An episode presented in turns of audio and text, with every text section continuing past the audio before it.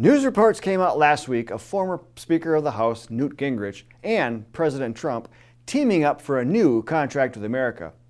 To help us discern the future productivity of this new contract, it's not a bad idea to look back on the success of the last contract with America that Newt rolled out when he was Speaker of the House back in the 1990s. We'll do that in today's episode of Analysis Behind the News, where we provide the perspective and the plan to help restore American liberty and independence. Last week, Politico published an online article that reported with an eye toward winning back the House and Senate in the 2022 midterm elections, former President Donald Trump has begun crafting a policy agenda outlining a MAGA doctrine for the party. His template is the 1994 Contract with America, a legislative agenda released ahead of the midterm elections in the middle of President Bill Clinton's first term. And as a cherry on top, he's teaming up with its main architect, Gingrich, to do it.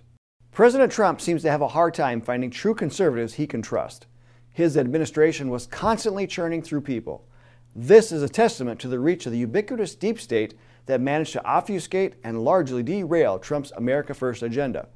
Given the deep state's many years of being entrenched in the bureaucracy and its prevalence within the establishment of both parties, it's easy to see how quickly an agenda that is antithetical to globalism can be stalled and subverted. The relevant question today is Can Trump trust Gingrich?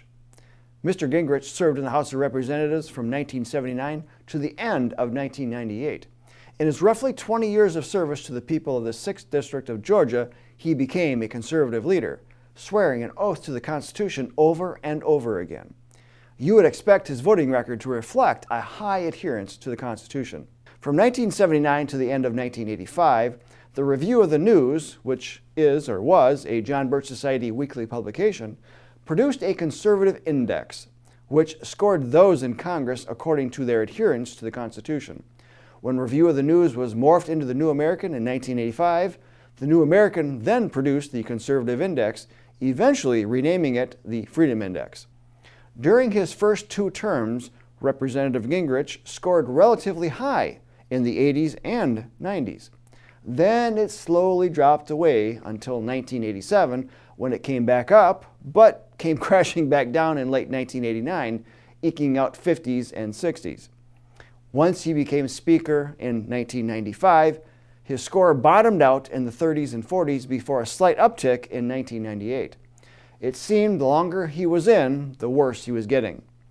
By July 1, 1989, the elite globalist group, the Council on Foreign Relations, had invited him to join, and unfortunately, he accepted.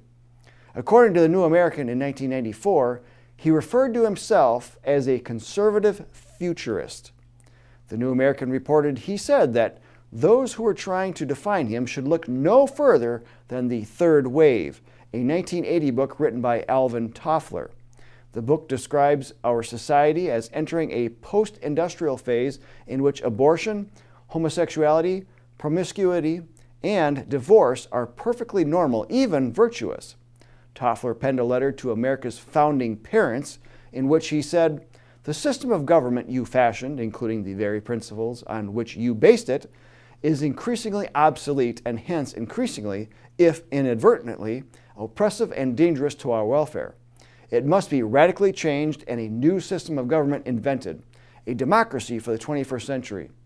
He went on to describe our constitutional system as one that served us so well for so long and that now must, in its turn, die and be replaced. Gingrich even went so far as to recommend the book as essential reading to colleagues as Speaker of the House. Regarding his contract with America, the New American also reported that this was another of Gingrich's con games that was supposed to be the Republicans' answer to big government, but instead provided a public relations smokescreen to cover various unconstitutional measures that Congress planned to pass under Gingrich's leadership. Yet, as the Cato Institute pointed out, the combined budgets of the 95 major programs that the contract with America promised to eliminate have increased by 13%. It also pointed out over the past three years, the Republican controlled Congress has approved discretionary spending that exceeded President Bill Clinton's request by more than $30 billion. Senior editor to the New American magazine, William Jasper, pointed out in the February 3, 1997 issue, Speaker Newt may have been tremendously effective, but not in the way the Republican faithful expected or intended. He did not articulate, devise, lead, and fight for the kind of return to the smaller, constitutionally limited government millions of voters thought they were getting when they cast their ballots for Republican candidates, brandishing his contract with America in 1994. Ladies and gentlemen, we contend Mr. Gingrich's own record shows he is not a conservative, much less a constitutionalist. The only contract with America elected officials swear an oath to is the U.S. Constitution. No other contracts are needed. And if you think we're being too hard on Mr. Gingrich, take some time to watch our video from 2009 called The Real Newt Gingrich. It's an update we provided to a recorded presentation from 1996. In it, we compare Newt of Georgia's 6th Congressional District to Representative Larry McDonald from Georgia's 7th Congressional District. While Representative McDonald was a Democrat, he cared not which party he was in, but only of adhering to the Constitution. His voting scorecards were much different than Gingrich. McDonald's scores were frequently a perfect 100%, demonstrating the job elected officials are supposed to be doing upholding their oath to the Constitution regardless of party.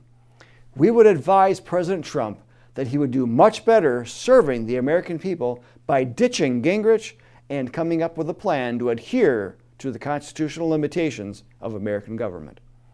While the electorate may not have a very good long term memory, the John Birch Society does. We are the only organization created to oppose the globalist agenda and restore the unique American system of government that protects God given rights. We use the tools and techniques our founding fathers gave us. So apply for membership today and begin working with others in your area. Links are in the video description. I'm Bill Hahn for the John Birch Society. Until next time, stay informed, stay active, and be bold, Patriots.